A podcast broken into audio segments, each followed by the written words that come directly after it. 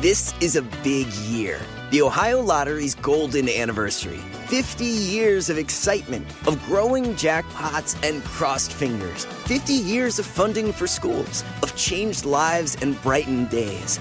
50 years of fun. And that is worth celebrating. So watch for can't miss promotions, huge events, and new games that will make the Ohio Lottery's 50th year its biggest one yet. Learn more at funturns50.com. The living room is where you make life's most beautiful memories. But your sofa shouldn't be the one remembering them. The new life resistant, high performance furniture collection from Ashley is designed to withstand all the spills, slip ups, and muddy paws that come with the best parts of life. Ashley high performance sofas and recliners are soft, on trend, and easy to clean. Shop the high performance furniture in store or online at ashley.com. Ashley, for the love of home. The first degree. First degree. First degree. First degree. First degree. First degree. The first degree. see it on the news, you see it on the paper, you see it on Facebook. These things are supposed to happen in movies, not in real life. I think I felt guilt because I was with her right before it happened, and um, I could not have even told you something was wrong. I mean, it was completely normal, and she needed help if she was going through being controlled by this guy she was dating at the time. If she felt like she couldn't talk to her friends and get help or get out of this horrible relationship. Hey guys, welcome to the First Degree, the true crime podcast that you might end up on. My name is Jac Vanek. I'm sitting across from Alexis Linkletter and next to Billy Jensen. How are we feeling, guys? I feel great. I feel pretty good. You know what I realized today? What? So we had a meeting today, a lunch meeting, We did. We did. and I really realized that you were my people when we all ordered drinks at lunch. Right. And then the person that we were meeting with, we didn't know if he drank or if he would judge us for drinking at 12 p.m. And he ordered a drink as well. I well, I felt really alone when I ordered my second drink and everybody else passed. Well, you know what? I would have ordered one, but I was just going slower than you were. And then, Per usual. and then, yeah, Alexis the Tangling Clutter. Yeah. Yeah. I don't fuck around with drinks. When me and Jac lived together, I she'd always we'd order drinks and I didn't like to hold them in my hand when Yeah. we'd be out. So I would just throw them back and Alexis put and I 'em would down. go out for wine at La Poubelle, like up the street. We'd just sit there and have a glass of wine. Or I would have a glass of wine. Alexis would have four, three or four. Yeah. in the time that I would have my one. It was crazy. Some would say that I'm um, an adventurer. Some would say that I'm an alcoholic. I mean, who's to say the it's, truth? It's tomato, tomato, really. yeah, and wine. I mean, people in Europe drink wine all day, and no one says shit to them. I know. You know, what? you're just chic. I know, and You're don't. European. You're and that was a sophisticated. weekend or an evening. I wouldn't do that at work, except today when I drank during lunch. Oopsies. Oops. Well, you know what? It's it's just life. I'm under a lot of stress. yeah. It's just Um, life. Billy, what day is it today? Well, today is Sadie Hawkins Day. Oh, Do you guys remember that song? Sadie Hawkins dance in my khaki pants. No. There's nothing better. Oh, oh, oh. It was an emo band. I've They're never Relient heard K. this. Oh, it was so good. Girls, All ask right. the guys. But it's I- always a surprise. I have to read you from, and we get this from Checkiday. check dot checkiday.com. But here's here's what they say. This is a quote.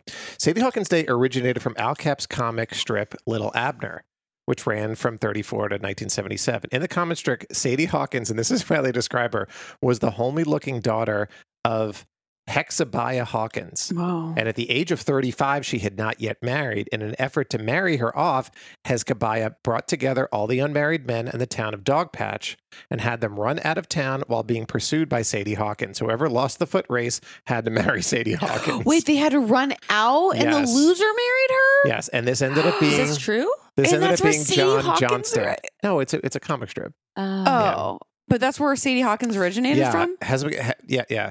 That is Hekzebiah so named this up. Sadie Hawkins Day.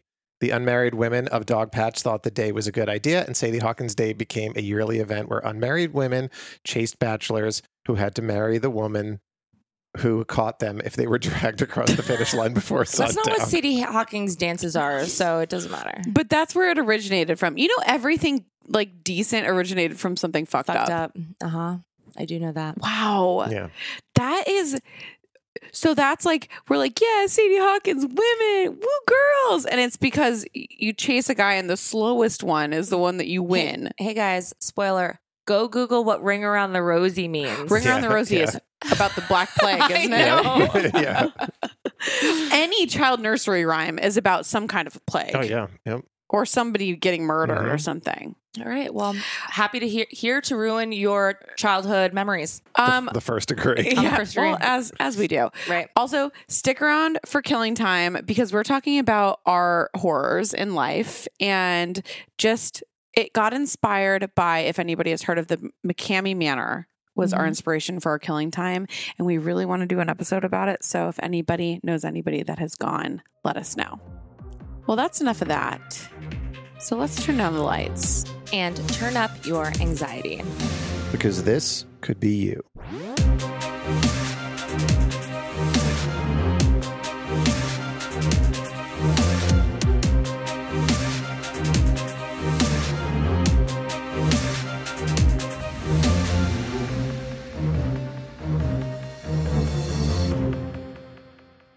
As I personally remember it, high school is a time in our lives when our friendships mean the absolute most to us. They mean more than they ever did before and more than they ever will. High school years are right in that sweet spot where we start keeping secrets from our parents and pouring ourselves into others as we build our identities. However, there is one type of relationship that has the ability to derail even the strongest of bonds between girls and their friendships. And that's, of course, an all consuming, all encompassing high school romance with a bad boy. Today's story takes us to Stafford, Virginia. And according to the Stafford website, quote, Stafford has been a crossroads for many important events and travelers in history. From Pocahontas and Captain John Smith to George Washington and his fabled chopping of the cherry tree to the countless Civil War soldiers' encampments and hospitals. Stafford has centuries of tales to tell.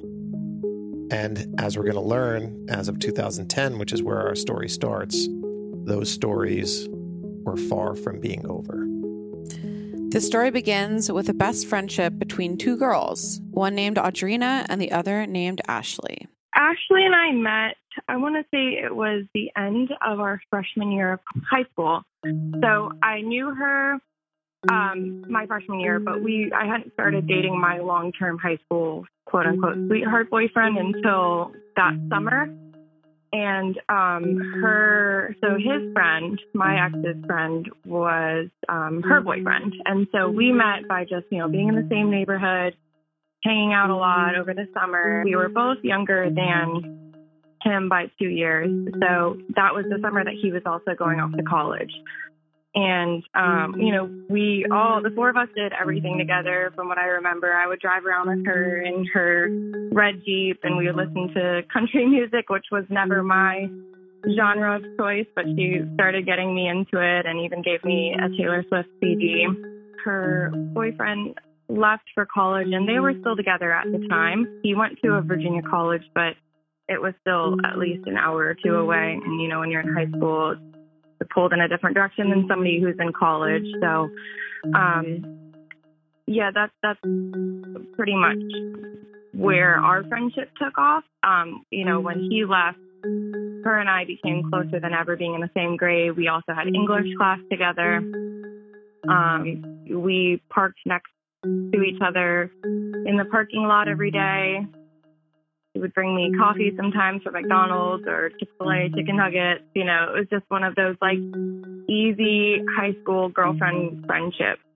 So, Ashley had a ton of friends. She was super popular in high school, she got good grades, and she was so committed to her studies that she was slated to graduate early. She was very fun loving, and we never really had these serious conversations. You know, it wasn't ever like, oh, I hate this, I hate that about my life, you know, teenage angst. That's why she was a breath of fresh air in my life because, you know, that was a hard time in my life. You know, you're ninth, 10th, 11th grade, you know, you're going through all the teenage angst years and, and we would just goof around. We like I've mentioned before, we would would just listen to music and tie dye shirts and just talk about like makeup, you know, sports. And I just remember nothing was ever a serious conversation with her. Ashley was the youngest and the only girl in the Dye family, and her parents were Brenda and Ronald Dye.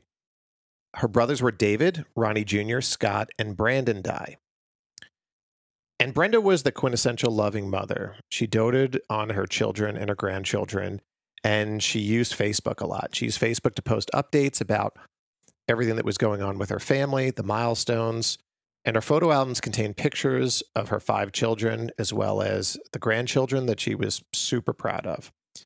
And judging by the uh, Facebook page, she also loved uh, country music and shared a number of YouTube music videos of performers like Brad Paisley, Justin Moore, and George Strait. So the Dye family lived in a gorgeous red brick home with these giant white columns in the front. And then in front of the house, there was this amazing, beautiful, bright green lawn. It really was idyllic. It looked like a beautiful southern, I mean, this was Virginia, amazing place to grow up. And it was the perfect home for a seemingly perfect family. That was the funny part to me that didn't really occur until honestly around this time, you know, that I started rehashing all of these memories that I never really went to her house that often. I mean, more often we were at either at my house um, or we were driving around or doing something, you know, or, or at our boyfriend's house. Um, but I had met her parents. Um, I had been to her house a handful of times, but her mom, I remember, um, she was a very controlling mother. She was a, very caring mother. I mean, there wasn't ever a time I ever doubted that she had Ashley's best interest in mind. I, I remember the time um, she came over to my house. Um, her mom had, she would actually always have her call her from my house phone to confirm that she was at my house and um, you know that she wasn't lying or that she had gotten there safely. I don't really know exactly why, but I assume it was more so to confirm that she was there and got there safely. Yeah, other than that, I remember hanging out in her basement sometimes and playing games and um, talking about.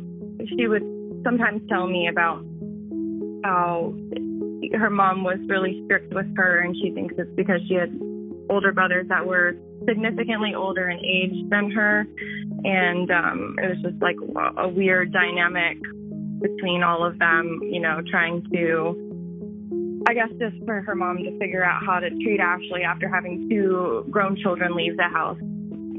Well before she, you know, was raising Ashley. I mean, I it was completely normal. Some parents were strict and some parents were not. So as we know, Ashley broke up with her boyfriend who moved away to go to college.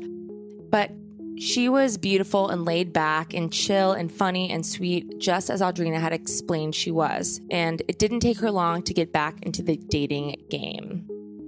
So, yeah, Ashley was, and I'm sure still is a beautiful girl. She, um, and she didn't even try. And that was what was so amazing about her. I mean, she, she had this like nonchalant personality, and it was just amazing. I mean, yes, physically, she was blonde hair, blue eyes, she was just gorgeous, but she would just wear like a hoodie and jeans every day. And I remember thinking, how does she still look so nice? You know, she had naturally straight hair and didn't have to wake up at crack of dawn to do it.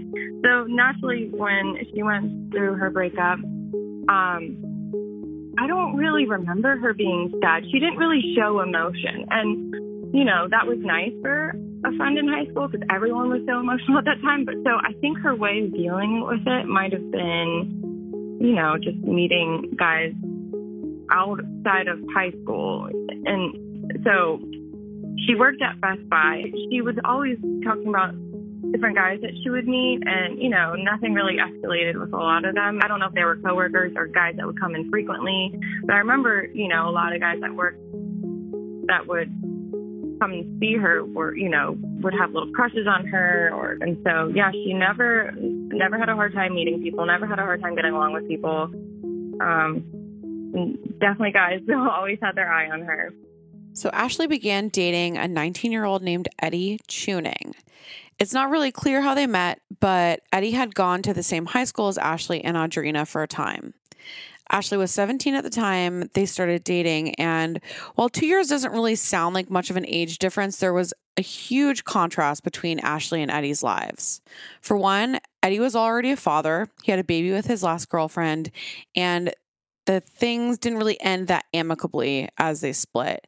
And Eddie was also not working. So it's safe to say that Eddie didn't really have that much going on beyond having a new, beautiful, and young girlfriend in Ashley. And as far as Eddie's interests are concerned, he's rather elusive, but I did find one publicly searchable hobby that we can comment on. So he raced cars. And according to loveracing.com, loveracing.com, Eddie Tuning drives the number 22 U car class car. His home track is Old Dominion Speedway, but he can also be found racing Potomac Speedway. He lives in Fredericksburg, Virginia. Eddie started racing in 2008 in the U car class at Old Dominion Speedway because he had been on the pit crew for his uncle. And he got Eddie into racing, the uncle did. His first win was in 010 in the U car class at Potomac Speedway. Career highlights include first win at Potomac Speedway during his first time at the track. He was quoted and said, The thrill of racing is the drop of the green flag and the rush. I do remember that at this time there was a couple of people coming in and out that she was, you know, just being a typical person who goes through a breakup. You just try and get yourself back out there. So I don't remember this specific case of how they met.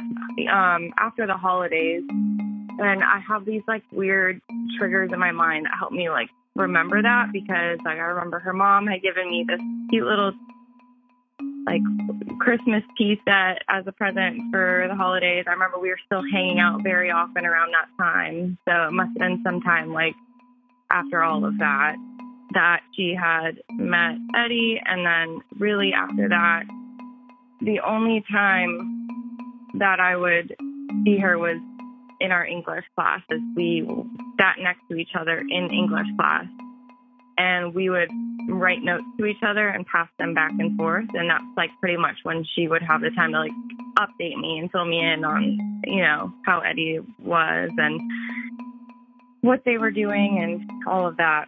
Then she told me he had a kid already who was two or so, young kid, and that, you know, there was bumpy water, bumpy, you know, rough waters with his, um, the, the biological mother of the kid and that she was like not really in the picture, but they weren't getting along, and they were, you know, I guess there were some custody issues that I kind of just stayed out of. It was above my young brain to even think about that stuff in high school. So um, I do remember her telling me that, and I do remember her telling me that it didn't really phase her, but her mom was just not not having it.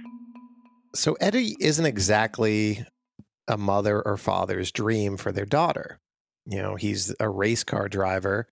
Um, A hobby race car a driver. hobby race car driver. A His- race, a race car driver would be tight. That's not what he is. No. yeah, but At know, the Potomac Speedway. yeah, He's not well- winning well, like he, well, millions he's also, of dollars. He also has uh, his racing hero is Tony Stewart, and Tony Stewart was like the bad boy of, Right. of yeah, who the NASCAR hell is racing. Tony Stewart? Uh, he wa he was actually a really good race car driver. Yeah, at whatever. Point. Uh, so, um, you know, Ashley was going places. She was am- ambitious. Uh, you know, they felt that she was, you know, too good for him, and the fact that Eddie was a father troubled them. Now, this is the kind of thing is pretty common in more adult relationships, but for a 17 year old, that's some pretty heavy and emotionally stuff, advanced stuff that's on there where like, oh, the guy that you're going out with has a kid. At And you- 19. and- yeah. I mean, if and you're, 17, years old, I mean, we're you're so young. Your brain is not developed. You're not uh, exactly equipped to handle that handle that as an adult would. Yeah. And that's the thing. It's I don't think I think under certain circumstances there are exceptions to every rule. Yeah. You know, if if somebody had this happen, I mean, lots of people have young sex. It happens. Yeah. But if you're this incredible person and you are ambitious and and all these other things and you're you're giving off all these other good vibes, I'm saying people can get past it. But off the bat, this isn't uncommon for a parent to hear to see one thing and be like, "No, this is bad." Yeah. Well, But and the- it's also one thing to happen to you, but then having it brought into your life from somebody else is a different thing as well. Absolutely. Yeah. But Ashley decided that she was in love with him. And despite only having been together for just four months. Right. And like we said, it's true oftentimes. I mean, as a teenager, I for sure thought I knew everything. I thought I was does. the smartest person ever. And our parents, with the wisdom that they have, depending on what age they are, they can see darkness that children and teens are unable to see at such ages of naivete. And they understandably were worried about the future of their daughter in this case. Ashley was, I mean, she graduated early because she wanted to start college early. She was very ambitious. Schoolwork was not hard for her. And they really didn't want her missing opportunities and getting stuck in a rut because a guy she loves, quote unquote, at 17 is doesn't share the same ambition gene that she has.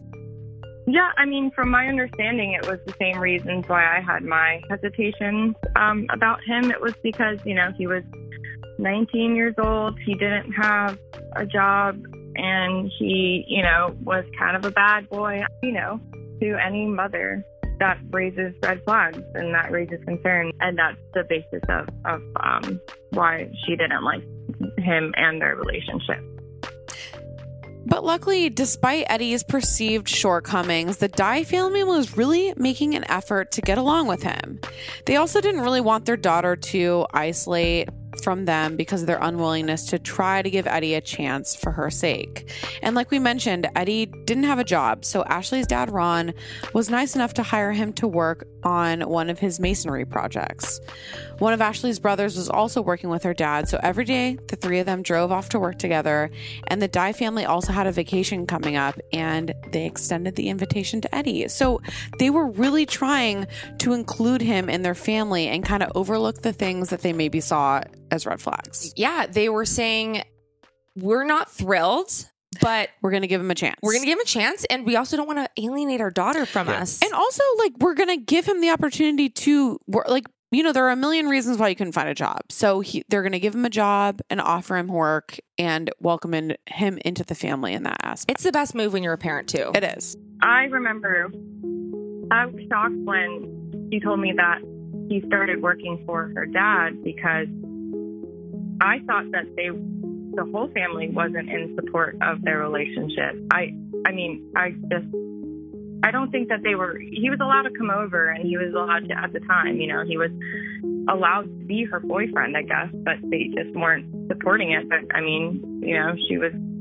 17 years old, I believe. So they weren't going to, you know, dictate every decision she ever made. So I think they were giving her the freedom to be with him, but, you know, with boundaries. When he started working with her family, yeah, I just thought that was a really weird way in. Like, I thought that was really oh, weird, close relationship or a close tie for him to make.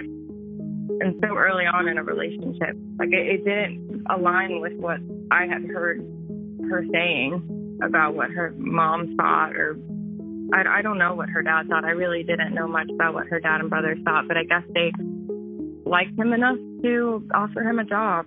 And to onlookers, though, it seemed like Ashley's relationship with Eddie was starting to change her. And some friends noticed that she seemed different. And even some of her uh, closest teachers observed that she was becoming withdrawn from her family and her friendships. And she was socializing with them a lot less. And it's no surprise that Ashley's family was becoming increasingly worried about her. What was going on? What is this relationship going to do to this daughter's future? Because they really felt like she was going places. And while Audrina didn't witness any obvious changes to Ashley's personality, one thing was becoming really clear to her. She was seeing her best friend significantly less than before she started dating Eddie. I actually never met Eddie in person. I never once met him, and I don't even have an impression of him other than what he painted for me. So I think that speaks to the fact that, I don't know, I mean, I never saw her change. So keeping that in mind, like I, I don't see, I never saw a, a character change in her as others supposedly did. I thought she acted the same consistently towards me. But yeah, never meeting him kind of like supports the fact that I think he was maybe distancing her from her friends and family. Um, we never had even made plans to double date or anything like that. Um, nor was I really trying to, to be honest. I definitely saw her less outside of school. Um, the, you know, hanging out at school and having lunch together, having English together and parking next to each other was consistent. But yeah, I don't think we really did much outside of school when they started seeing each other. So, Audrina and Ashley are best friends. And you know how tight that what that means in high school. Yeah. And there was something really weird going on because Audrina had never even met Eddie. And her theory is that it was because he was isolating. He didn't want Ashley spending extra time with friends. He had no interest in getting to know her friends. He kind of was taking control over Ashley's social life and her calendar of activities and all that sort of thing. But Ashley and Audrina still had English class together every day. And that's where they would pass notes. And every morning they would park their cars next to each other at school and walk. So they had their school time together still, even though Eddie was sort of hijacking the extracurricular time. And she heard a lot about Eddie, but what she was hearing, she really, really didn't like. Class, and I we used to sit literally right next to each other. Most of this was told to me in class um, then. I don't really remember her saying anything other than her having her wisdom teeth taken out, or if she had some small procedure done where she was taking medication for it and something happened and I remember her telling me that she believed she was pregnant after one of those nights. I, I can't speak to whether it was consensual or not, but I believe she was telling me that that's when I, I started re- and then also the fact that he was you know when you're 17 years old and you're dating somebody that's older it's even two years older, it's kind of a bigger deal than it is when you're like late 20s, 30s. So Eddie was isolating Ashley from her friends and her family. And this kind of behavior, we've talked about this before, is a type of coercive control. And coercive control is a form of abuse, psychological abuse that includes manipulation, stalking, gaslighting, and beyond. And one of the big ways that you start seeing it is as they start isolating the person from Mhm, from right. from their family. And we know of certain characters who exhibit this type of behavior, and we saw this a lot in uh, Dirty John, and when we were talking with Terra Newell. And you can see, like, especially that's a really good example of the escalation of it, where it starts very like nice and love bomby, Yes. and and then it And it progresses to your daughters can't come to Thanksgiving, which is what happened, Yeah. which is a wild thing. but- Crazy. But, can be explained away. Yeah, a million different And, ways. oh, we're starting our own family, our own traditions, like that seem harmless and loving, but they it's very manipulative in the way they cut people off from their lives. And I think another uh, point in that too is when it's happening to you, and if you're in it, you don't realize it's happening as much as other people No. around you do. and this So- is exactly what you know. You think about Bear, the Bear Brook podcast and Allen, Allenstown Four and Terry Rasmussen. This is what he Yeah. did. Mhm. He Right. would get a woman and then just completely isolate her, and then skip town with her. Yeah, And he did it over and over and over again. and by then the family was used to not hearing from her Mhm. because you know she's off with her new boy they're Right. traveling in an rv across the like they don't expect to hear from them so then when they go missing nobody Yeah. it's not a big deal. Exactly. Yeah. So, and this type of abuser is difficult to spot in real life. And as we all know, when it comes to an abuser and a need to control the person in their purview, things can quickly escalate to violence. and what you said about them not appearing in real life i mean dirty john's a great example if you watch the bravo show that talked about dirty john that, that was focused on that case it's like yeah it's a character who's manipulative and you're seeing it when you're in it living it day to day i'm debra newell for example it's not easy to spot I mean, listen, I lived a little bit of that in Mhm. my You past did. relationship, and I didn't see any of the signs until I was out of it. so if you're in it, it's your blinders are on. Well, what's interesting, if we're going to talk personal stuff, when in that relationship, I didn't see it from him. I only saw it from how you were from responding. how absolutely unhinged I was. Yeah. So I didn't, but he was that good where Yeah. I knew him and I, I didn't see what he was doing. I was like, what's the problem? But you were so miserable with him that that was the only time in the 15 years we've been friends I ever saw you like that. Yeah, I mean, I was unhinged. I was hysterical. I was like very mentally unstable. because he was manipulative. but that's the thing. It's like you don't, and I still didn't even realize it was happening to me. I thought it was because I was on birth control. Right. So it's, Because he told you that. yeah, well, yeah, you know, well, there's another. They, they're good at that. They're good at that. yeah, very gaslighting, manipulating. Yes. But again, it's very, it's kind of hard. It's way easier in retrospect. Absolutely. Everything is. Yeah. it, this all happened so fast. Um, I think they were only together for maybe three months, maybe four.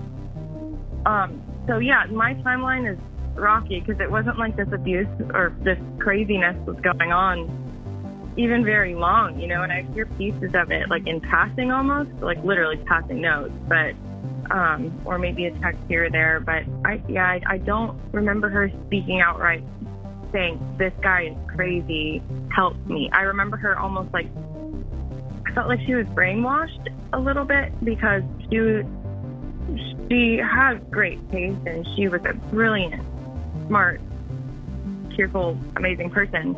Um, and normally I would trust her judgment in people. You know, if she didn't like somebody or somebody was off a little bit, she would pick up on it. But to hear her defending somebody that, you know, had these attributes and these characteristics, I found a little strange. But she still never changed herself. All right. So at this point, it's 2011, and we're approximately four months into Ashley's relationship with Eddie. It's the week of the 4th of July. And to give you guys a vibe of what's going on in culture, Adele's Rolling in the Deep was holding steady on the Billboard charts for the seventh week straight. And ironically, Crazy Stupid Love was in theaters. And throughout the duration of their relationship, the tension surrounding the subject of Eddie escalated very, very fast. Her parents were super worried about Ashley, but they didn't know what to do and they feared making the situation worse by doing anything extreme like banning her from seeing him or talking to him. So they probably felt like they were very stuck. Yes. So, right before the 4th of July, Ashley went over to Audrina's to hang out and have some girl time, which w- had become a rare occurrence. Yeah. They hadn't been doing much of this since Ashley started dating Eddie.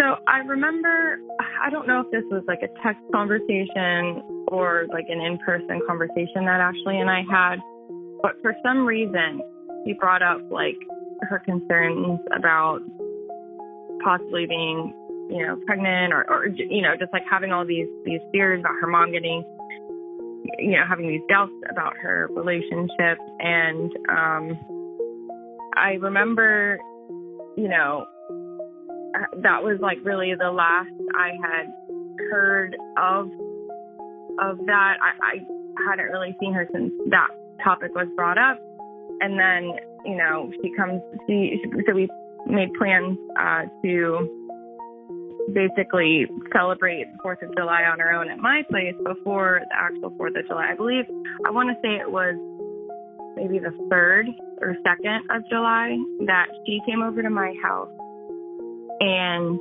um, I remember, you know, per usual, she called her mom from my phone, my house phone, and then we went into my mudroom and we put on some music and we started tie dyeing shirts. And I just remember our conversation was completely not about Eddie. It was, you know, just typical girl stuff. We weren't even really talking about anything negative or boys or really anything. We were just goofing around, you know, and I remember getting tie dye everywhere and I still have a pair of sweatpants that have like a tie dye smiley face and you know, just kind of being girls. And um everything was normal. I mean, I, I really this is what drives me crazy to this day. I like to say that I'm intuitive and I pick up on, you know, people who are going through a hard time or people that are acting weird or people that are not being honest. And uh, yeah, I guess I can't really say that because I thought that everything was perfectly normal from the time we spent together on uh, the beginning of July. When the 4th of July arrived, Audrina couldn't reach Ashley and she never heard from her. And Audrina made multiple attempts to reach her and she never emerged. She never responded. She never texted, never called, or anything. And this is kind of an odd thing to happen between two teens with cell phones. But what are you what are you going to do? She, you know, didn't hear from her friend and that was that. But there would eventually be a good explanation for Ashley's radio silence. It was July 5th at around 6 p.m. when Ashley's father and brother arrived home from work. They entered their home, and things seemed very normal inside the house. The Dye home was two stories, but there was also split level and went down to, there was a staircase that went down to the basement that was right next to where the front door is, right when you walk in. And the basement was finished, and it's where the Dye kids and the Dye parents would entertain, and they had a finished bathroom down there, and it was kind of like a second living room. Ron went down there for something, and as he descended the stairs, he moved towards the bathroom and he could see something on the floor. And what Ron discovered when he walked into that bathroom was the worst case scenario for any family man an experience no one deserves, a discovery no one should have to make. The police arrived on the scene in minutes and they pulled up to this beautiful home at the 700 block of Perry Drive in this beautiful neighborhood. And they found a family that was devastated utterly devastated. They tape off the crime scene, they start collecting evidence. The victim had two shotgun wounds to the face and torso, as well as numerous sharp force injuries. And there was blood all over the bathroom floor and the walls. And the shotgun and the knife were actually next to the victim and the victim was 62 year old Brenda Dye, Ron's wife of more than 40 years. The crime scene and the crime itself was grisly to say the least. Who would do something like this, and more importantly, why? The police started their investigation right there on the scene, and the first person you always have to look into is her husband and close family members. They were able to rule out Ron immediately because his son David was proof that Ron hadn't been home all day because they had been together working. Right. So police enter the crime scene. They move through the home and they're doing so with an open mind because truthfully, once the husband is ruled out for the most part, the possibilities are kind of endless because going into it statistically, you think it's the husband, as we've said. Was this a random attack? Was this a burglary gone awry? Something dark from Brenda's past or an adulterous relationship, something. It could be any of these things or it could be none of these things. So, with an open mind, despite being human, the detectives must try to avoid jumping to conclusions. So, Detective Chris Cameron, who is one of the lead detectives on this case, said in an interview with Fredericksburg.com When you get to any scene, you always treat it as the worst crime possible. And you rule things out as you investigate. If you get locked onto one theory, you get a tendency to try to prove that theory, and you'll miss details about the case that are blatantly obvious. And that's ex- exactly right. It's perfect. So you have to, that's what you have to do first. You have to study the scene. And when they're looking at the scene, there's household items and papers that have been thrown off of the tabletops. Furniture has been turned over, and it looked like the place had been robbed. But something about the scene was just off because they start opening the drawers and looking at the scene, and it's clear that the more expensive valuables, jewelry, credit cards, cash, prescription medication, electronics, those are all present and a lot of the stuff is in plain view. So the scene appeared to be staged. But by who? And they studied the characteristics of the bathroom where they'd found Brenda. They observed that the 12 gauge shotgun that was lying there actually had its safety switch on. They took note of this. The investigation went from one room to the next, and they eventually landed on Ashley's bedroom. Things appeared typical of a 17 year old college bound girl. And what they discovered in there basically was a gold mine in terms of getting into the brain of a teenage high school girl. They found her diary, they found letters between Ashley and Eddie. They read these letters, and much of what they see is just two puppy loved eyed teenagers. But however, some of what they reference presented pretty glaring red flags. The police found one letter that referenced a plan to KBM. And while they didn't know what this for sure meant, one of the detectives guessed, and I also guessed, that it could be kill bitch mom. Okay, but it's kind of normal for teenagers who are having sort of a tense situation to to rage write in their diaries. I know I did it and then my dad found my diary. Oh god. I'm like going back to it. So that brings me to what's happening here is are these the normal ramblings of an angsty teen? And also, it's like, are you trying to like pull very, very far pieces together? Yes, exactly. Like, is it saying she won't let me go to this concert? I want to kill my mom. I mean, Yeah. their tone is everything. And in, in writing, it's very difficult to figure out what exactly is going on here. But despite that, you know, they in no way, shape, or form believed Ashley was even a consideration until they found these letters and these diary entries. But once they did, they had to look into her. And as I started to, Ashley was the opposite of a problem teenager. She was great in school. She graduated early, like we said, and she was very ambitious. She had a job at Best Buy, she had friends and boyfriends. She also had never been in trouble with the law zero criminal record, not even a parking ticket. She was an ideal teen. Like, they were looking at this with doubt, I think. Yeah, but given the circumstances and the existence of these letters and this sort of code word, this KBM, and and you know they're starting to think, well, well, you know, they got to consider every possibility, even something as unlikely as a mom being killed by her 17 year old daughter when by all accounts and everything everybody that they were talking to they got along well. But they had to take a hard look at ashley Well, that being said, though, I think at this time too, they're learning about Eddie in the, the Mhm. presence of Eddie in her life and his place in the family. Yeah. So I think they look at them in tandem.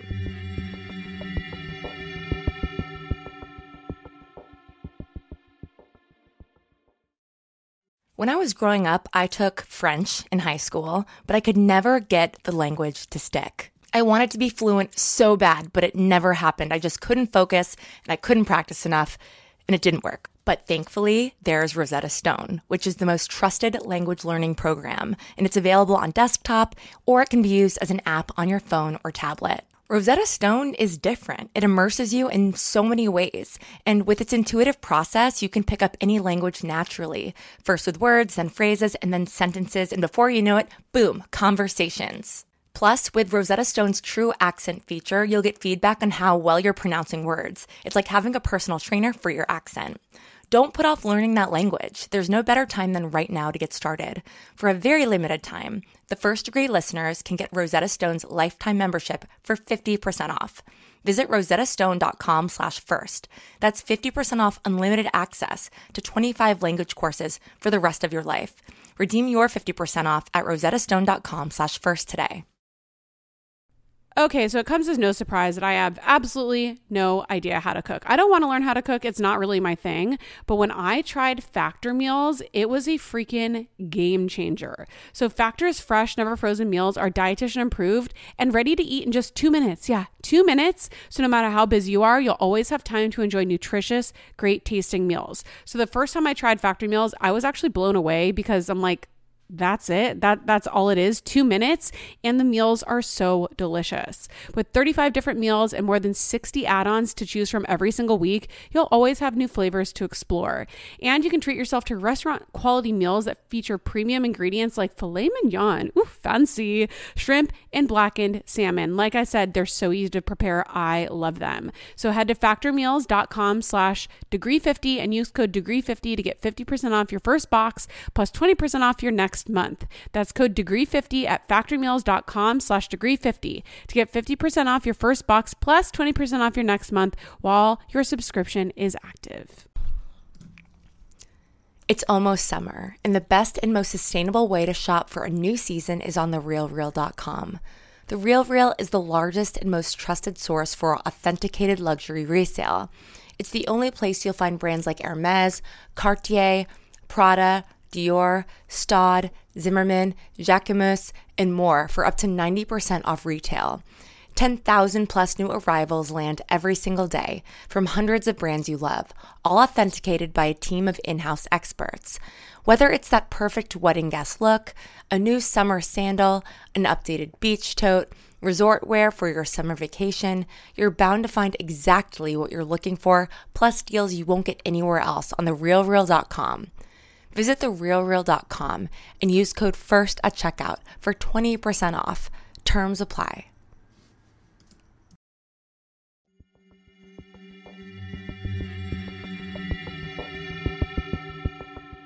The police found some interesting things at the scene, but before they can really decide where their theories are really lying, they need to find out where Ashley and Eddie were during Brenda's murder. The police spoke to each of Brenda's four sons. David had been with Ron, his father, working on the masonry project, and the other three were all accounted for being with work or with other family members. And nothing nefarious existed in Brenda's past. She'd been married to Ron for 40 years, and while nothing is ever perfect, it seemed like the couple had a marriage that most would really strive towards. They had five beautiful kids, a beautiful home, and recently grandchildren were added to the mix. So everything seemed normal on most accounts. Yes, and when the police turned the attention to figuring out where Ashley and Eddie were, they learned something off the bat. I mean, they were sitting there talking to the Dye family, talking to Ron, and they learned that Eddie had actually been with Ron and son David on this masonry project. Remember, we said he had given him a job and they were working together on this masonry project. So he had actually gone with him to work that morning and returned to their house with them that night, right before Brenda was discovered.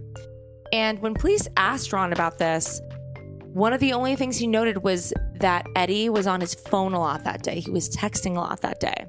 But that pretty much answered the question as far as where Eddie was. He was not there. He was with Ron and David, the son and husband of the victim, all day. But where was Ashley? So they learned that Ashley was working at Best Buy and had been for a couple hours when all of this transpired. And news of Brenda's death was met with an outpouring of grief online. And on Facebook, those who knew her, they turned her wall into this digital shrine of her life. Brenda's post from days before her death revealed more about who she was as a person. She used Facebook to express her Christian faith and frequently asked for and offered up prayers for herself and others. So the investigation keeps going, and it's determined that Brenda likely was killed about four hours before she'd been discovered by her husband and son. And they had found that Ashley was working when they arrived at the scene, but she may not have been working when Brenda was killed. And the police spoke to everybody in the immediate Dye family about the relationship dynamics between all the people that were involved and how they um, were dealing with Brenda, you know, what their relationships were like with Brenda. And most of them expressed the most sort of disdain or suspicion, whatever you want to call it, towards one person. And we know that Eddie was the most recent new variable in all of their lives. Mm-hmm. Life with the family, including Ashley, had been pretty idyllic for 17 years until Eddie showed up. So, police have a plan to pick up Ashley from Best Buy when she's finished with her shift. And as this is all happening, investigating officers are heavy in information seeking mode. They want to know anyone and everyone who is connected to the family members of the Dye family. They want to know their associates, their criminal history, their romantic relationships, their work connections, and of course, any nefarious activity that might be sticking out. But they also wanted to know about their hobbies, anything that takes up space in their lives. And while a family with many members would have a bunch of different connections to many different hobbies, a common denominator they uncovered was the hobby of hunting. The Dye family were avid hunters. But remember, this is Virginia. Most people in their town were also avid hunters. And not to mention the fact that the Dye household was full of boys, and a lot of them were significantly older than Ashley. So it's not really strange that hunting was something that they all had in common. There was something at the scene that stood out to them as they were going over the characteristics of all of this evidence. You see, when they found the murder weapon, which was this 12 gauge shotgun that was laying next to Brenda, they noticed that the safety switch had been turned on. And to them, this suggested a couple of things. One, that whomever used the gun on Brenda had experience with hunting, someone versed in proper gun handling, someone who knew how to lock up a weapon for safety purposes after it was used. Beyond that, perhaps the shooter had experience with this gun in particular. And even beyond that, it doesn't seem like something a random robber would do pick up a gun at the home and then lock it for safety after. Right. Generally speaking, I feel like if it was in the heat of a botched robbery, You're not probably gonna just the safety throw on. it. Yeah. you throw it and run. Yeah. it'd be a little bit more frantic and frazzled and less deliberate than locking it for safety after. And it was determined that the gun used to kill Brenda had actually been Ashley's shotgun. And in the news reports, they described her as an avid hunter. The police pick up Ashley from Best Buy. They bring her to the police department, and she has kind of a lukewarm reaction to the news of her mother's death. And that being said, though, everybody reacts differently to, to news. She's 17 years old. Who knows? There is no normal reaction to it, but they do note that. That is kind of a lukewarm reaction. And they ask her point blank if she was involved. She says no. She keeps saying no, and she keeps saying no. She's adamant in no way was I involved in this. The police are also questioning Eddie Tuning. Eddie's alibi is airtight. He'd been working with Ashley's father and brother at a job in Alexandria, Virginia at the time. And while, yes, this is true, the police started piecing together a theory based on what they'd learned over the course of their investigation. They'd learned the relationship between Eddie and Ashley had been a point of contention amongst the Dye family members. And they'd heard that Ashley had gone from being essentially this perfect child to having a tumultuous relationship with her parents, all because of her older boyfriend, Eddie. And it's becoming abundantly clear that the Dye family was tolerating Eddie for the sake of their daughter. And they've had one interview with Ashley where she denied any involvement, and Eddie denied any involvement as well, or even knowing anything that happened. They asked Ashley for her phone. And while she handed it over, they were suspicious that she deleted any messages that could be useful. So detectives on the case decided to pull her cell phone records to see if there was anything she may have been hiding from them. Right. And remember, we're hyper focused on the movements of this family. But the outside world at this time has no idea what's happening. Audrina had no idea why Ashley had never returned her calls and never showed up. And think about that. It's like your best friend goes radio silent and this is happening and you have no idea. So she did everything she could to try to get in touch with her. But as we did back in 2011, she ended up posting on Ashley's wall, on her Facebook wall, and said, Call me. Where are you? What are you doing? So she left after we hung out, and a couple days went by. This is what I'm unsure of. I can't remember if it was literally one day or if I had been trying to reach out to her since we hung out, you know, the following day, and then couldn't get a hold of her for a couple days.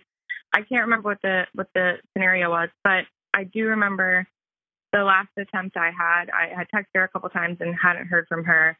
Um, so I had posted on her Facebook, on her Facebook wall. And this was like, you know, back in the day where that's kind of what you would do. And, you, you know, how you would talk to your friends. Everyone would post on each other's wall. It was like, oh, did you post on my wall? I posted on your wall. So I, I remember posting on her Facebook wall. Um, hey, you know, something along the lines of like, hey, I haven't heard from you in a while, or text me, call me, whatever. And some time passed. I was contacted by Eddie, and we weren't friends on Facebook because, like I had mentioned before, I had never met him. And I don't really think I expected him to be around that long. So I don't really think I, I even thought it would be worth adding him on Facebook. So I was really surprised to see him reach out to me and, you know, be the one to message me. He didn't post on my wall or, call, you know, respond to the comment. He direct messaged me and said something along the lines of, oh, Ashley's not going to be responding. Haven't you heard? Or I can't remember how he posed it, but basically he was the one to tell me that something was up and that I wasn't going to hear from my friend. And within 24 hours, I had heard the news.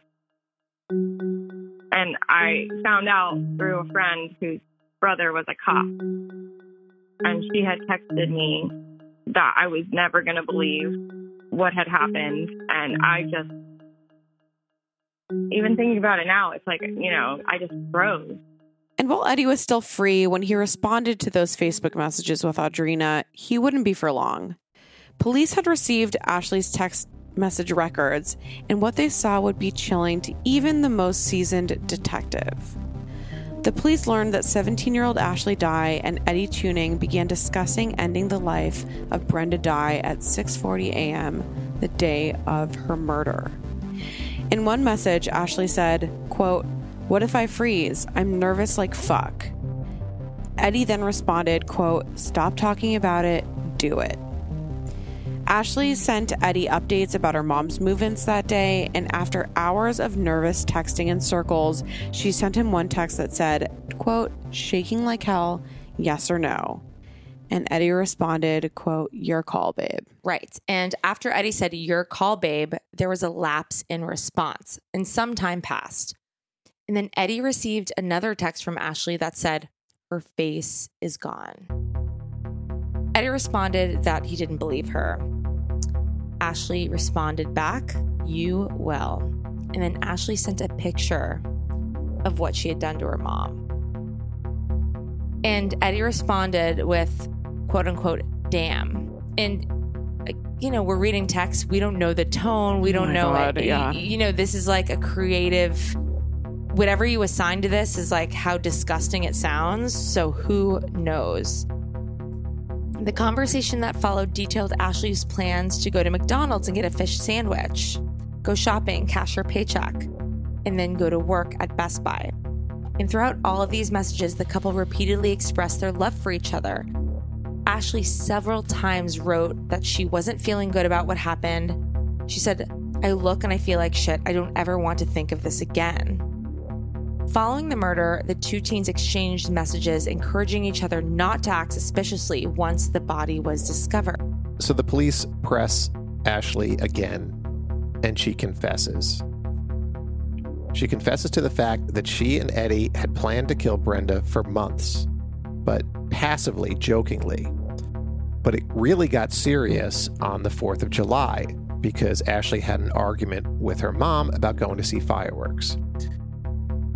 And the specifics of that argument aren't clear because this is the exact window of time where Ashley went silent and didn't show up for the plans with Audrina, who is our window into this entire situation. But either way, there was a fight about the fireworks. Ashley and Eddie stopped in a church parking lot and actually started to make real, actionable, executionable plans as far as committing this murder is concerned. And on the day it happened, Ashley and her mother had been arguing, and things got heated.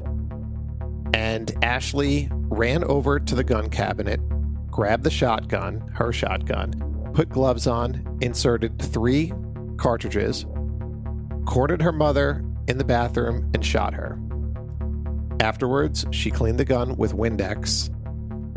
As she's pouring out this confession, she's sobbing. And after Ashley's confession, Detective Cameron insisted that she is the one that's going to tell her father who is responsible for killing his wife. Wow. I uh, read an article about this that this was really different for this detective and he said, you know, the worst part of this job is delivering the news. Yeah. And in this situation, it was so horrible. He's just like, no, dude, you are doing this. Yeah. You are telling your dad that you did this because I'm sure the dad's brain never went to the possibility. Even if like the even if the pieces are in front of him, I'm sure he's shuffling them up to not make sense in that. Oh, realm. in, in total just defense mode because you can't lose your wife and, And then your daughter. daughter. So your brain does a thing where it's just denial. yeah. And uh, this detective, I don't think they'd ever seen anything like this in this I've, town. I've never heard of this before. Yeah. Good on him though, because that is um, I mean, yeah, own up to your fucking horrible decision making. decision making.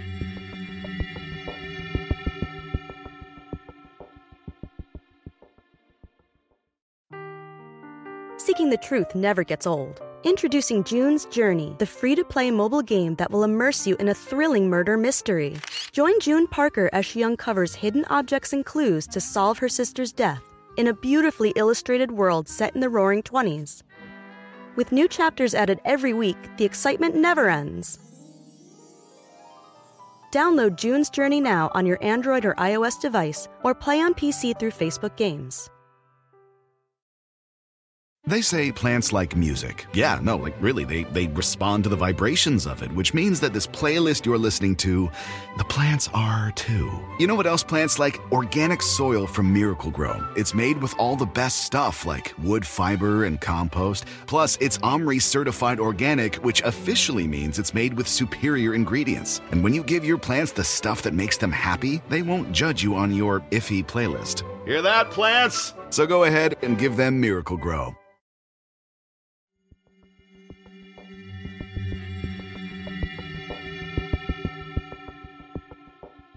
So Ashley was arrested. She was charged with first degree murder and she was taken to the local regional juvenile detention center. So Audrina eventually learned that her friend, her best friend, had not only been arrested for the murder of her mother, Brenda, but she'd also confessed because this entire time, rumors have been leaking out to the public. She could explain this away like no other. She had a theory, she had a narrative for what had happened, and none of it implicated Ashley. But hearing that she confessed hit her really hard. I was like, well, okay. I watch a lot of, you know, Law and Order and SVU, all those shows, CSI, and I know that if you're 18, you'll be, or older, you'll be tried as an adult. So what she must have been doing was preventing Eddie from being tried as an adult. So she took the blame and, you know, he, he's a parent. He's got to stay out of prison to be this kid's father. And he's 19 years old. I think he was maybe 20 at this point, And, you know, he, he would have been tried as an adult, whereas she thought that, you know, she wouldn't. I don't know if that's true. I, what I made up in my head to believe that's why she would confess. But I truly thought that here she is. She's brainwashed. She's brainwashed so much that now she's, willing to take the fall for this guy to keep him out of jail, thinking she won't get tried as an adult. And I, I kept thinking, I was like, maybe she knows, maybe you know she's going to confess, but maybe she knows that there's evidence against him, and they'll truly find out one day that it wasn't her. I think that that's what she must be thinking. That's that's what was going through my head because there's just no way I was accepting that she did it. Ashley did not have it in her to be the orchestrator of this. I, I'm I'm saying that confidently. I don't believe she would have ever killed her mom if she weren't being controlled by a manipulative person. Um, I she was a loving person. She she was just such a thoughtful person that I don't see a single you know cell in her body being able to put this together. So obviously, Audrina is baffled because, according to her, she saw nothing in her friend that would have led her to believe that any real trouble was going on. They were still having their casual discussions. Eddie wasn't coming up that much. They were tie dyeing t shirts. They were listening to Taylor Swift. Nothing seemed amiss. I detached from emotion. I the first thing that I remember feeling, honestly, was that I can never eat Chick fil A again because that was like my thing with her. You know, she kind of introduced me to it. I had never really had, it wasn't really like a big thing that I really liked until, you know, Ashley was in my life. And the stupidest thought I had, the first thing I that crossed my mind was like, oh, I, I can't ever have Chick fil A again. I can't eat it without her. And I felt this immense guilt. Like, I almost just completely, and I still maybe to this day, I, I don't think, I, I mean, I just have made up all these different stories in my head. Like, oh no, this is what really happened. You know, my, my like true crime obsessed brain is like, no, no, no, this is a whole conspiracy. This is what really happened. And she would have never done it. Of course she didn't do it. And here's why. And here's what, you know, like rumors I heard that confirmed that I'm right. And, you know, I made up all these narratives and, and I just, still felt guilt like oh she'll she won't get to go to college and you know we were both looking forward to that. But a, lot of it was just guilt. For some reason i don't think that's even a normal reaction when you find out that your friend has done something horribly wrong. I think you know i think i felt guilt because i was with her right before it happened. And um i could not have even told you something was wrong. I mean, it was completely normal. Yeah, I think that's why I felt guilty. Um, I didn't. I, if she needed help, if she was going through, you know, being controlled by this guy she was dating at the time, if she felt like she couldn't talk to her friends and get help or get out of this horrible relationship, or even if that's not what she thought of it at the time, you know, just to talk to somebody, you know, knowing that she didn't talk to me kind of made me feel so guilty because I thought that maybe I could have done something. The text evidence and the events leading up to the murder are fucked up. At one point, Eddie suggested that Ashley cut her mother into pieces and dispose of the body in trash bags. Ashley said that she couldn't do that. At a at 1:46 p.m., the day that Brenda was killed and minutes before they believed her time of death, she texted Eddie, "I love you. I'm scared." A few minutes later, as we said, she wrote, "Her face is gone." Ashley later told Eddie to act normally as if nothing had happened, and she said, You know nothing, I know nothing, we're having a normal day. Yes, and Ashley later said that she only agreed to kill her mother after Eddie threatened to break up with her if she didn't. She spoke of the mounting tension between her and her mother over the relationship with Eddie. Ashley said the final straw was when, during an argument, her mother told her that she wished she'd been aborted. And another thing that came to light that didn't look so good for Eddie.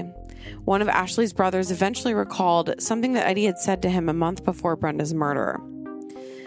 Brandon Dye said that sometime in the month prior, Eddie had said to him, quote, I wish your mother was dead. It would make life a whole lot easier. And Eddie was eventually arrested when he was confronted with all of these texts that he had sent between him and Ashley. And the specific language of some of the text messages showed that he was complicit and even encouraged Ashley to kill her mother. And remember, we talked about that when she had texted him and said, But if I freeze, I'm Yeah. nervous like fuck. And then he responded, Stop talking about it, do Just it. do it. Yeah. Um, but Eddie claimed that he and Ashley had spoken on the phone on the day of the murder, and it was on those calls that he told her not to kill her mother. And he waffled in the story, though, because by the end of his interrogation, he said that, quote, nobody could get through to Ashley but him, and that he could have stopped her. So he really was saying that, you know, it, he was controlling her Yeah. you know she she was certainly able to make her own decisions but he was pushing a lot of the buttons Yeah. so uh, he was charged with being an accessory to both first degree murder and using a firearm in the commission of a felony And then I had also been told that before Eddie was arrested as an accomplice, somebody saw him at a local ice cream like outdoor hangout that is pretty popular in the area. That he was there and he was talking to a bunch of people there about it and almost like bragging. I don't think the person said that he admitted to doing it himself, but I just remember him being explained to have had this weird air of confidence and like no guilt and which I found weird because I mean your girlfriend who you claim to love and who told me she would have run away with you if she had to, um, you know, was now in prison. I, I would be horrified. I would be extremely emotional. I wouldn't want to be going out to a local hangout spot and hanging out with my friends and laughing and having a good time. I just remember all of these rumors for me and my little psychology brain at the time confirming like my biases basically confirming that yeah it, there's absolutely no way in hell that it was her Audrina found herself in total denial. She would come up with her own narratives about what had happened. She could not accept or believe that her best friend did this. One. Two, that she did this and her best friend, who is herself, did not see a single red flag that could have suggested that she was in any trouble. And she really beat herself up about this. oh yeah there there was a million ways it could have happened in my mind that didn't involve ashley i had spun this whole narrative and i i don't know i, I pieced this information together from you know little stories. I hear newspaper clippings i see and i think i like spun this weird narrative in my head that like no okay what really happened was she was actually at work when this all went down. She was at best buy and that's like 15.8 miles away from her house. So there's no way she could have done it because then they found a receipt in the trash can for you know a fish sandwich at mcdonald's and that was two miles up you know. So i had this whole calculated proof in my mind that it couldn't have been her. And then on top of that, I don't know what is true and what is false. Um, well, I remember hearing two rumors. Whether they're true or not is beyond me, but I remember hearing that her neighbors claimed to see some bloody male running around at night. And I mean, Ashley is very distinctly not a male. I mean, she's very blonde hair, blue eyes, gorgeous, curvy. Like, there's no way you could have mistaken her for a guy. Um, you know, it could have been, you know, thinking about it all these years later, it could have been, you know, her dad after maybe holding her mom after finding her. Who, who knows? But in my mind, I was like, nope, that that clarifies it in my mind. It wasn't Ashley. It couldn't have been Ashley. She's not a man. She doesn't look like a man. Her neighbors saw the killer like I, said, I kind of detached from this. So after it happened, I had these thoughts and then kind of went into a bubble. Like I stopped reading the news. I completely stopped looking at social media. I, you know, I, I, I hid and it was still the summer when this was going on. So luckily I didn't have to see anyone in school. The reality of what was happening and what has happened was setting in for Audrina. But it was summer at this time. She still had a few months before she had to go back to school. And right when she was sort of adjusting to what had happened, she had to go back to school and she hadn't had to face any of her classmates or really face the reality of what had happened until then. I remember uh, specifically the first week back at school. I didn't even expect this. I don't think I was prepared. I wasn't dreading going back to school. By any means, I didn't think that it would be, you know, the talk of the town. It was a thing that had happened in my life, and I was ready to be normal and try to go back to school. Of course, I still remembered it, you know, but totally repressed it. And so I remember sitting at a table. It, it was on the first day of school. I remember somebody bringing it up, and this was the first time it was ever brought up to me. I honestly don't think I talked to anyone about it other than my friend whose brother was a cop because she told me about it, and then my mom. But even my mom didn't really want to talk about it much. I mean, it's just like who wants to even know that your daughter was hanging out with somebody who could do something so terrible. Um, so yeah, this was the first time that I was approached about it. I like immediately froze. I didn't. I don't think I even responded to this person. I just, of course, probably said, "No, that's not how it happened. You don't know what you're talking about, but I think I just walked away. And then I um, had this like weird moment where it started to hit me that maybe this might be a bigger deal than I was thinking it would be. Those who knew the mm-hmm. Dyes had no idea that there was any darkness or trouble brewing just under the surface of their sort of perfect veneer. On Brenda's Facebook page, there were countless photos of Ashley. This is a woman who appeared to really love her daughter. It was the family, it was their pets, there were holidays. Under many of these pictures, Ashley would leave messages and comment and say things like, She's the best mommy in the world. I love you and daddy. Like it seemed like everything was fine. So Eddie actually faced more charges, and Eddie's phone was confiscated, and the police found more than just incriminating texts on his phone. They found many, many explicit photos of Ashley. And you're thinking, all right, well, you know, he's up on these murder charges, but I think, you know, this is what happened. So the pictures were taken when Ashley was 17 and Eddie was 19. So the DA decides to charge him with seven child pornography offenses. These charges alone carried a potential prison term ranging from two to 10 years, but it would also potentially give him a bad reputation in prison. Oh, yeah. Not only that, so what I thought was super interesting, and this always is obviously contingent upon the state's laws, but my theory here is that the state actually believed he is responsible. I think they looked at her history and they couldn't say she didn't do it because she pulled the trigger.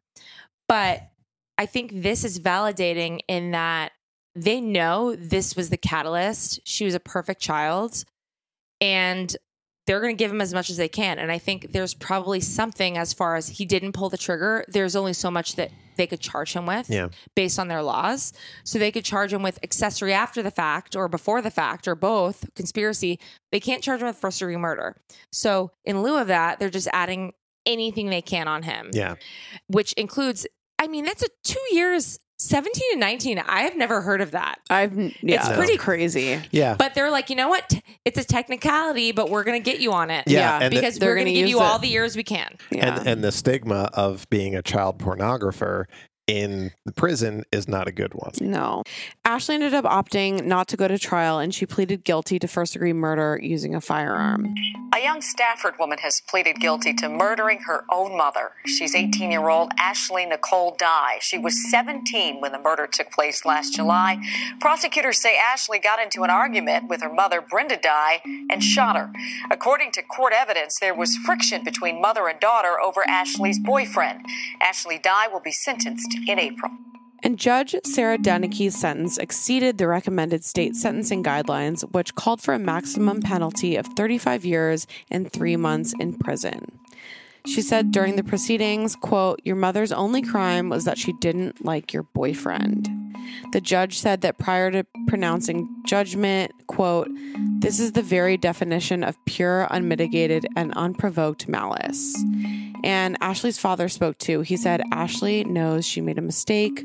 She got swayed by Mr. Tuning and went the wrong way. When Ashley heard that she would be spending 48 years in prison, she sobbed and her knees buckled as she stood up.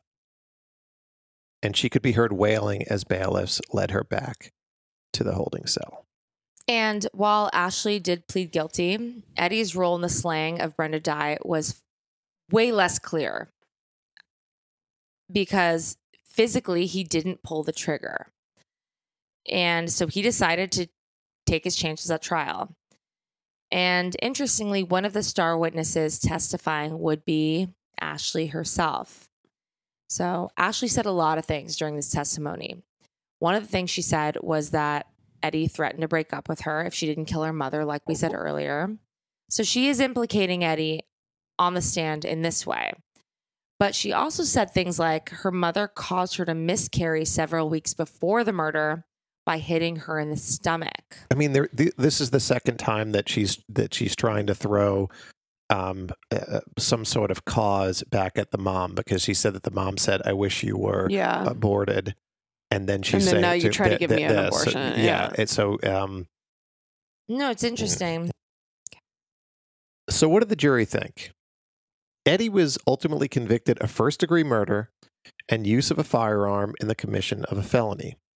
These convictions were based on his participation as an accessory before the fact to his girlfriend's murder of her mother.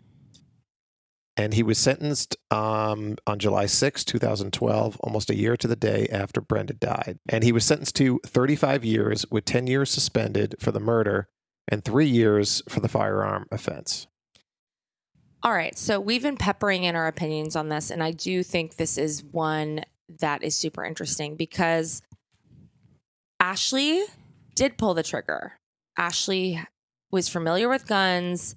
Ashley loved her mom so much. And I'm just trying to imagine being in the throes of like a hormonal teenage brain and being madly in love, like in the hysteria that comes with that. But I really do think that everything was fine until Eddie showed up.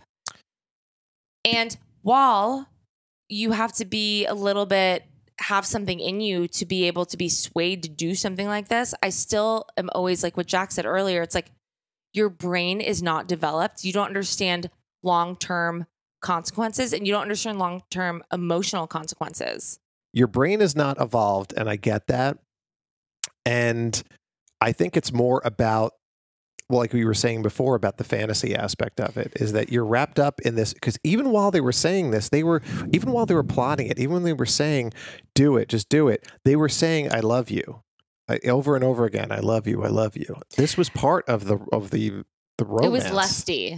And it, but okay, but I have like a little di- as lusty and as f- fantastical and as romantic as that is, and as young as you are when you're 17 and as undeveloped as your brain is, would you have ever been convinced to kill your mom? No, But that's what I'm saying. There is some kind of a darkness that lives inside of Yes. you that goes beyond you getting convinced by like a high school lover. I guess they have evidence. And the text messages, I there's no denying the evidence, right? But it's almost like she dissociated. She would have had to. There's no way. She was such a good friend, such a light-hearted person, no drama, carefree. Everything was so easy with her. No woe is me, no, you know, suicidal, homicidal thoughts ever. Part of me thinks she must have had this, an alter ego must have done it. If, if it had to have been her physical human being that did it, it couldn't have been her physical mind. So the Dye family had suffered an unbearable loss in not just losing Brenda the mom, but losing Ashley too. I, I can't even imagine what her father and brothers felt. I have no idea. And I I can't even say I empathize with them. I don't even think I would know how to feel that emotion. You know, I if your family member is killed by a third party person who you didn't know or had loose contact with, it's one thing, but to be your own blood, I, I have no idea what they must have felt. Um, I wish that there was something I could have done. I you know, wish that there was something I could have given them or some explanation or something. I don't know if it's a normal thing to hate your family member for committing such a crime or being confused. I don't know what the normal reaction would be for them, but whatever their reaction was, it was warranted. There's no textbook way to respond you know, and I just feel so sorry for them. That must be so confusing. I hope that they've spoken to her. I don't know if they have. I, I don't know if they want to. I don't know if that's what's right for them as far as healing goes. But I just hope that, you know, resurfacing this doesn't hurt them any more than the hurt that they've already experienced. Because I, I, want to empathize with them, especially, you know, knowing them and the family. I, I wish I could even know what they're going through, but I just kind of had to distance myself, and I I still think about it all the time. You know, it's difficult for Ashley, you know, having been influenced in the way she was and having done what she did and having the remorse after it. You know, all of it is a huge tragedy. It's a nightmare. Everything that you know she experienced and she did is terrible. But yeah, her family is the one that's left with the repercussions too. So Ashley and Eddie are in prison, and while they're alive, they are gone to those who knew them in the way that they knew them. And they are in a purgatory of sorts. Eddie and Ashley have prison lives now, lives so far removed from those who knew them before they committed the ultimate crime. And Ashley has a profile on the site Paper Dolls. And here's what her bio says. My name is Ashley Dye. I'm seeking pen pals, new friends, and or romantic interests. I'm a fun-loving, vibrant, sweet woman who gets a little lonely at times. I'm currently pursuing my associate's degree in general studies. I love learning new things and I'm always up for a new challenge. My interests include sports, books, movies, guitar, music, and literature. I love to write and I enjoy receiving mail and emails. I believed in being in the moment and never wasting time. I leave you with my favorite quote of mine. Quote, I sometimes think the gods have united human beings by some mysterious principle, like according to notes in music. Or is it as Plato supposed that souls originally one have been divided and each seeks the half that it is lost? Cynthia Maria Child. I have always felt guilt for not writing her. I- wanted to, for the longest time, I was trying to build myself up to go see her, to go visit her. Some people had talked me out of it, and I was easily persuaded because I think I was just scared to face her. Um, but I haven't spoken to her since everything happened, and I've kind of felt still so guilty about that. I I came across her inmate paper dolls paper dolls account, but when I read that caption, it's like I could hear it in her voice, and um, I got full body chills, and I'm not really easily moved. So uh, that was the first time I had ever seen a recent correspondence from her, and even to see her, you know, saying she's getting her associates, and she quoted this amazing work of art. I, I don't even know. I've never even written that or read that quote anywhere. It it hit me, and um, I felt guilt when I saw it because the first line says that he gets a little lonely, and that was like kind of my, back to the guilt thing that I was feeling at the earlier phase of finding this out. Um, oh my gosh, she's there, she's alone, she's feeling lonely. She's still a human with human emotions, and she's, you know, been painted as these murderers that you hear about in all these documentaries and then you have you have no remorse for them. I can tell you all the episodes i've listened to of your podcast i have no human emotion or you know warm feeling towards any of the perpetrators. But with her it's like when you know them and you know who they are and or you think you know who they are it, it hurts you know it hurts like you've lost them and i don't know.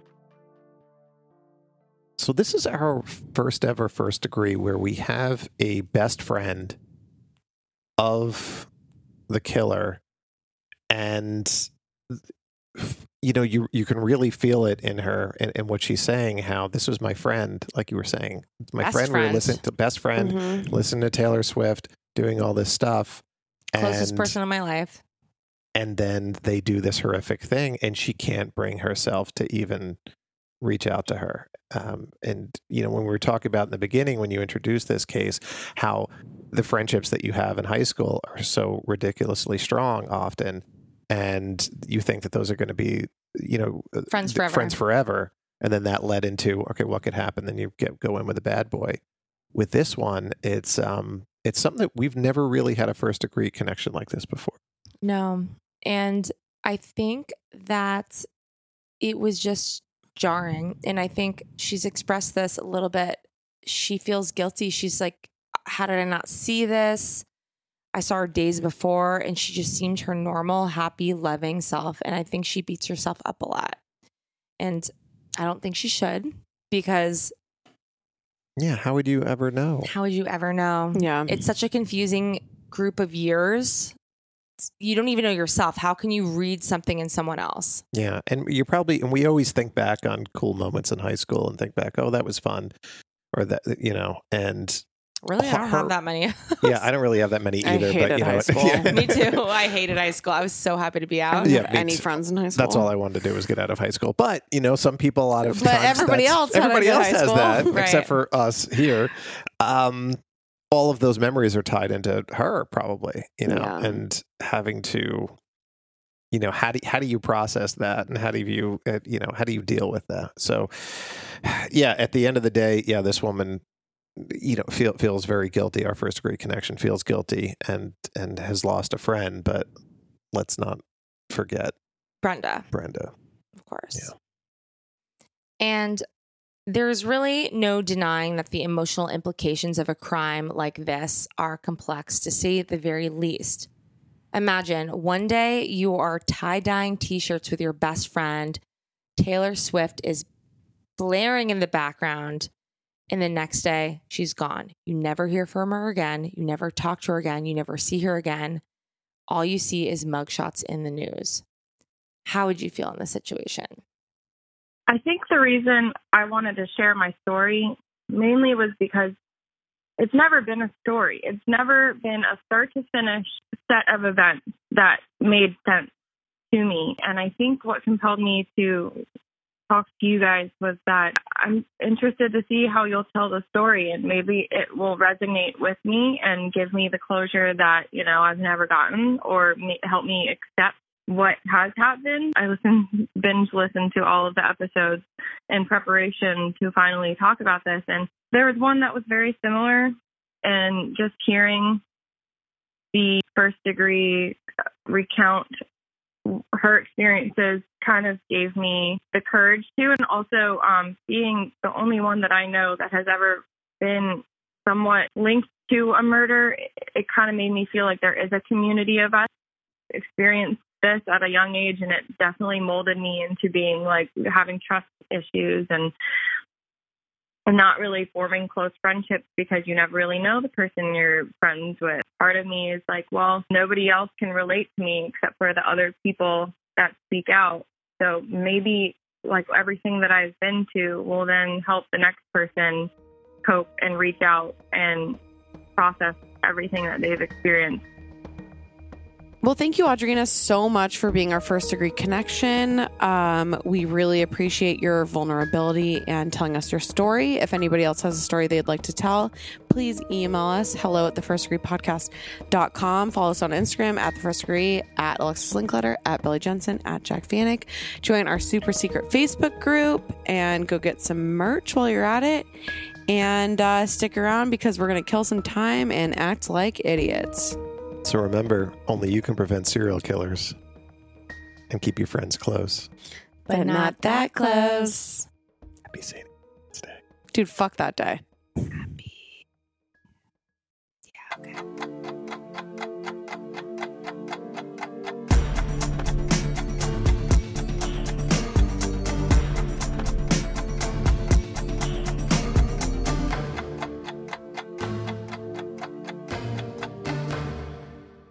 All right, welcome to Killing Time. This week, we're going to talk. Well, you know, we're trying to like flush out or flush out, which is the right one. I'm, I would say flush out. we're trying to flesh out the idea for today's Killing Time. And we keep going back to haunted houses because I think number one, we had the best time ever at House of Creep, and we keep talking about We it. did. And I think for today's episode, we want to talk about what would be in each of our own personal haunted houses. And what you mean is not necessarily what our ultimate haunted house would be. We're not creating a haunted house because I have plenty of ideas of what my uh, haunted Oh, house God. would be. Okay. Yes. Here comes the monologue. But what what we're talking about here is what our ultimate horrors would be. If somebody wanted to Yes. really scare us, really depress us, really make us miserable, what would that room, that pit of despair, whatever, what would that be like? I think, first of all, we should start in a round table and like what is your fear like i have a bunch of funny ones right now but what is your f- like what's your f- what are you afraid of Death. Well, like, are you afraid of bees Uh, no, I'm not afraid of bees. or snakes? not or afraid bugs? of snakes. You know what? I don't like small spaces, Okay. but I don't. It's like slightly claustrophobic, slightly, but not really. Slightly claustrophobic. no but, heights. Uh, no, I'm I'm good with heights. Growing up as a house painter son, you know, I Yeah. had to climb up. So nothing, nothing in the norm of phobias. No, I'm okay in crowds. I just don't like people. Lexus, Tsunamis. Mm. you know what? My my Like recurring nightmare that I have is being killed by a gigantic wave. Tsunami. You don't like them either. But I love the ocean and I love swimming and it doesn't scare me whatsoever. Love a body surf. No, I love the ocean. I But in my mind, I I'm going in a day after tomorrow, gigantic waves smashing on top of me. I saw Deep Impact as a kid, and it was just like the image of I think there was a wave going over the um, Empire State Building. Mm-hmm. Yeah, that was And- also day after tomorrow. Right. God damn it. Yeah. I'm always close. It's just almost like the clarinet and the alto sax thing with Kenny G. Wait, did we did, did we figure out what Kenny G plays? Obviously, he plays the alto sax, but I think it's a clarinet. He's a like it's a clarinet ripoff. It looks like a clarinet, He- but it's gold. It's too and girl. it was too girly, so he didn't want to play the clarinet. So he had to inv- like, oh, the alto. He's just it's a- really trying to this hold is on to his still a masculine sax. This is still a sax. I'm like, yeah, yeah, okay. That's you were the Pied Piper. That is a, that is a recorder. A recorder. Why didn't anybody play those? Yeah, why is there not Because a always every fourth Yeah. grader played a recorder? Exactly. Yeah. Because they had to make us musically inclined because it did good things for your brain, and most people were too stupid to play real instruments. I played the French horn. I think I also just mentioned that in like a podcast last week. Did I talk about it on this? We podcast? did because I very told you well about might all my have, yeah. instruments, and you denied me. Yeah. I think it was when we were talking about Kenny G, to be honest. Yeah, right. okay. Anyways, um, so you're scared of tsunamis. Yes. I'm scared of Kenny G. I think. Actually, that is when we when we wrote this down of the You things that put we're Kenny scared G of. in I there? put smooth jazz, which is pretty damn close Really? to Kenny G. Yes, I promise. So your haunted house would just have a room of Of me of, of Kenny listen- G multiples playing smooth jazz. Yes. Smooth jazz doesn't relax you? No. Look right right there. Look. Smooth jazz, it's right there. And then right next to the red hot chili peppers. Red Hot Chili Peppers isn't bad. It's not like it's Creed. Mm. Ever, I I mean I hate the red Nickelback? hot. I I like Nickelback better some than Red Hot Chili Peppers. I like Thank Red you. Hot Chili Peppers better. Look at this phonograph. That's a good song. I don't know if that's Nickelback or Creed. That would be Nickelback. Are you like colluding with my father?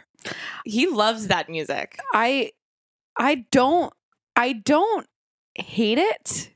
I like it ironically. It's not like I'm going to put on a Nickelback CD or, or I Spotify. Maybe I would. I don't know. but it's definitely not in my house of horrors. All right. Yeah. No, I did have smooth jazz, so that's a good segue into.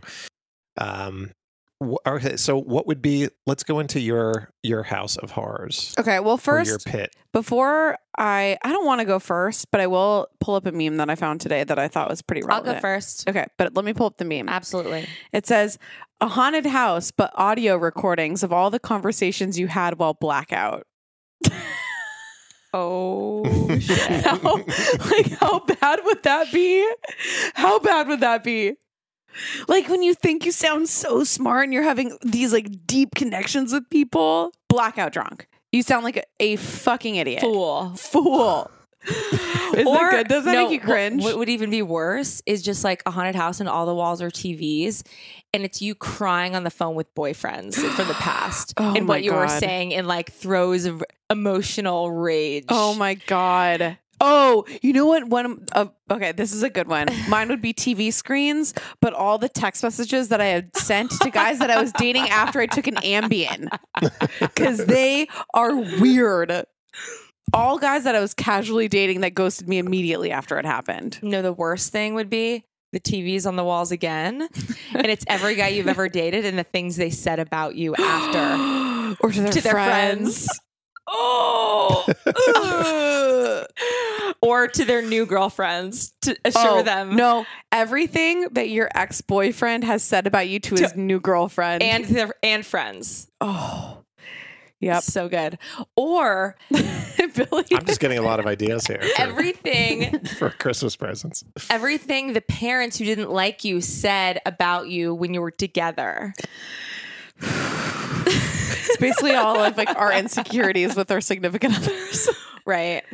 Okay, Alexis, you go first. What's in yours? Oh man, I just put my phone down. Okay, I know the first one was mosquitoes. Um, By the way, Alexis is extremely allergic to mosquitoes. I don't know if you guys know this about me. Um, I get a a black and bru- blue bruise under every mosquito bite, so I look like It's I've been odd. Beat up. I'm so allergic; they turn into like golf ball size welts. So mosquitoes, I am a psycho about them in my house. Um, so and they buzz at night when you're trying to sleep. All right, so this means that you would never live probably in the South or Oh, yeah. or in luck. Los Angeles where they are, or New York where I grew up. They're there's there's But so they're barely few. here They're compared barely to. Not- no compared to the Midwest they're everywhere here. or the South. compared to the Midwest or the South. They're in my car all the time.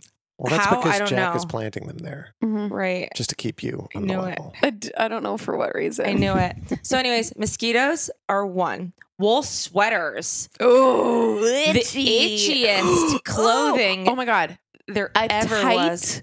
wool While you're sweating. turtleneck. While you're sweating and your skin's dry and you're like a little Mhm. anxious, you're already just Mhm. itchy for being alive. Ugh. Um, Moscato wine only for a beverage. Moscato wine only. That's terrible. You'll just have a headache your entire Yeah, life. Yep. And you'll be like not drunk enough to be numb, but like It will never get you drunk. It'll only get you hungover. and tired. yeah, Ugh. Um, super close talkers with bad breath. that was on mine. It was That was on mine. super close talkers, bad breath. And in this place, there'd be food everywhere, but no floss anywhere. Ooh. And the food would be just three days expired and dairy products. That's so it's like it's like questionable. Like, will this kill me? Like, will I throw up? It smells fun, but it's the expiration date is three days it's a little past. funky. Mm-hmm, mm-hmm. The walls would be suede because I hate You the hate feeling of suede? suede. I hate Oh suede. Oh my god. Hate suede. I'd have to wear pants all the time. Yep. I don't wear pants. Um, there'd be cockroaches. It smelled like a mixture between citronella and cat piss. Wow. and then there Very would be, specific. there Well, would you know be- what's what's weird about that? Let me let me unpack that for a second. Citronella is obviously so what you use to fight I hate it. the mosquitoes. I know, and I have to use it all the time, and I smell like Mm. citronella all the time. That's why I hate it. But I do it for self preservation, so I don't get malaria Mm. Mm, or Zika. mm. Anyways. there's not Zika here, but okay. My final thing is there would be blasted music.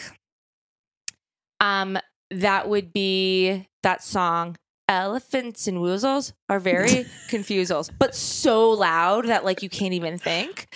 And then there would be a bowl of glitter with all different colors, Mm. and my hands would have sticky stuff on it, and I'd be made to separate it. Oh. Wow. That's my haunted house. Okay. That is scary. I know. Okay. Should I do mine? Yes. In my haunted house, there would be food, but all of the food has garlic in it and also cilantro in it. Two things that I hate and I cannot eat whatsoever. Cilantro tastes like soap. Do you have the cilantro gene? Um, Does it taste I like don't soap to you? know. I don't know. I don't think so because I've never really. had You don't that- know had the that cilantro, then you don't have it. Yeah. I didn't have it until Jac said something. I'm like, so that's dialed. Good That's luck soap. from now on out eating I will. cilantro. I will say though that I just uh, I got I saw this pack of nerds. You know nerds. Do I know nerds? Yeah. Yes, but we don't eat candy, Billy. We're adults. All right, but I saw. We care about our health. I love, saw I love that new- meme. The spooky nerds. We prefer the term goth. Scots, yeah. but they said um, uh, it it was like lime and pineapple new flavors, and I Hmm. swear to God, I tasted it, and it tasted like throw up. Sorry, nerds. Oh, It really did. So the fact that you're you're saying that right now, I have the nerds gene. Maybe. maybe says that's sad. once you turn forty, uh, nerds taste like throw up. I, mean, I, I bet they probably always taste like throw up. We just never 23, noticed. 23 and me will tell you if you have Right. the nerds gene. Okay, my haunted house would smell like a spilled vodka Red Bull.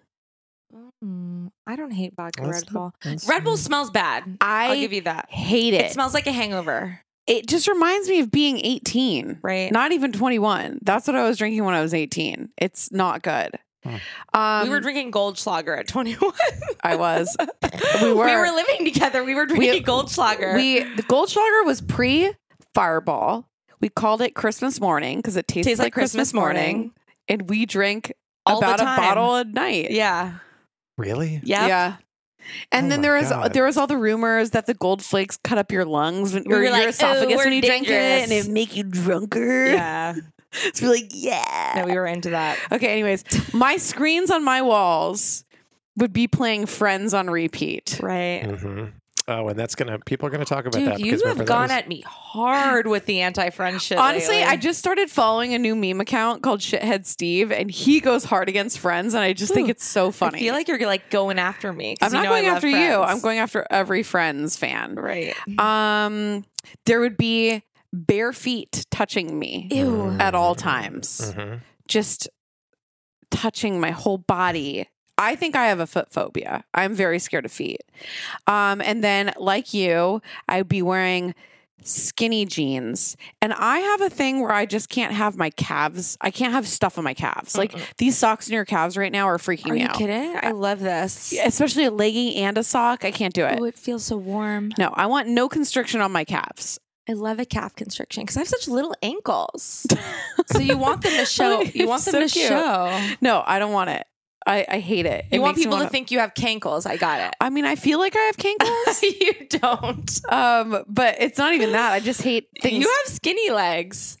Thank you. Um, and then the last thing that I had is there would just be people whispering inspirational quotes into my ear. Really? What's wrong with inspirational? I hate an inspirational quote. Really? People, successful people never post an inspirational quote. I don't think that's true. Successful people keep the secrets to themselves. I don't think that's true either.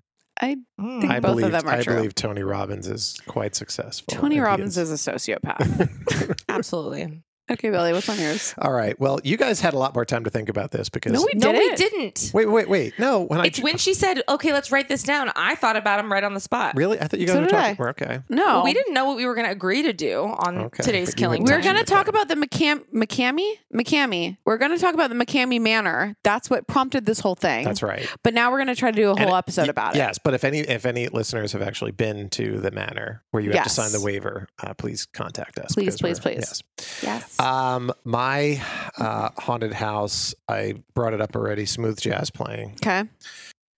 A um, this happens on airplanes a lot. Somebody with um, Somebody farts. somebody no somebody with hairy arms touching my arm Ooh. and uh or just any arm really and then just you know I hate a slight personal touch. a slight personal touch Yeah. Stay back the fuck off. Yeah. Well, I also had on here just anybody constantly invading your personal space. You're in your bubble. This is what I love. Even not personally touching I love you. about our friendship, Jacqueline, so much. We like hug hello, and then we sit I don't- very far away from each other. I don't need to be touching you. Dude, I have some very cuddly friends, and I've just never been into that. Not I- with family, not with. I've just very well. Romantic partners is different, but that's Sometimes I'm pretty cuddly with. I'm I'm with really men. cuddly. yeah.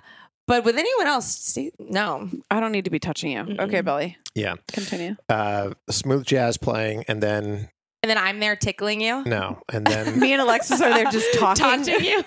i actually i had on my list alexis and Jac not being there Oh my god! No, you didn't. i totally did Where Yeah. is it? for some reason it, it got erased okay, seriously yeah, totally Weird. Yeah, That's weird. It's weird how that wait wait wait happens. wait wait wait yeah Are you just pink? Are No, you writing I- it back I- into your I- phone? no i promise it was there Okay, Billy, whatever. Because It it was sounds like a fucking lie. Mm-hmm.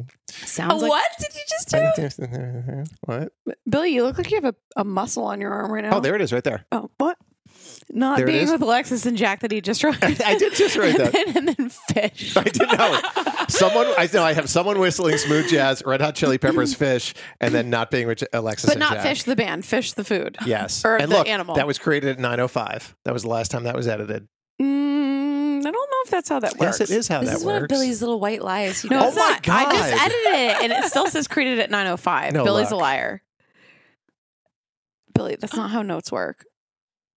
I don't care, Look. Billy. I believe you. Did you just update it? Yes, I said, uh, look, edit Us? right there, 927. That's what happens. Us not being there would be hell. I don't doubt your feelings. I know. We're so fun. You love us so much. Yes. We bring so much joy into your life. Tell Yes. us we were best friends. Tell us that we're best friends. We're best friends. Mean it. Oh my God. His voice just cracked. Put, just put the gun down. Mean it. Put the gun down, Alexis. Yes, we're best friends. Thank you. Billy is so uncomfortable right now. No, Just- he's not. Well, uh, you listen when you're staring down. I the am barrel of a Billy's gun. best friend. Billy doesn't have any friends. Oh my God, Alexis, you need to stop trolling Billy like that. Can't.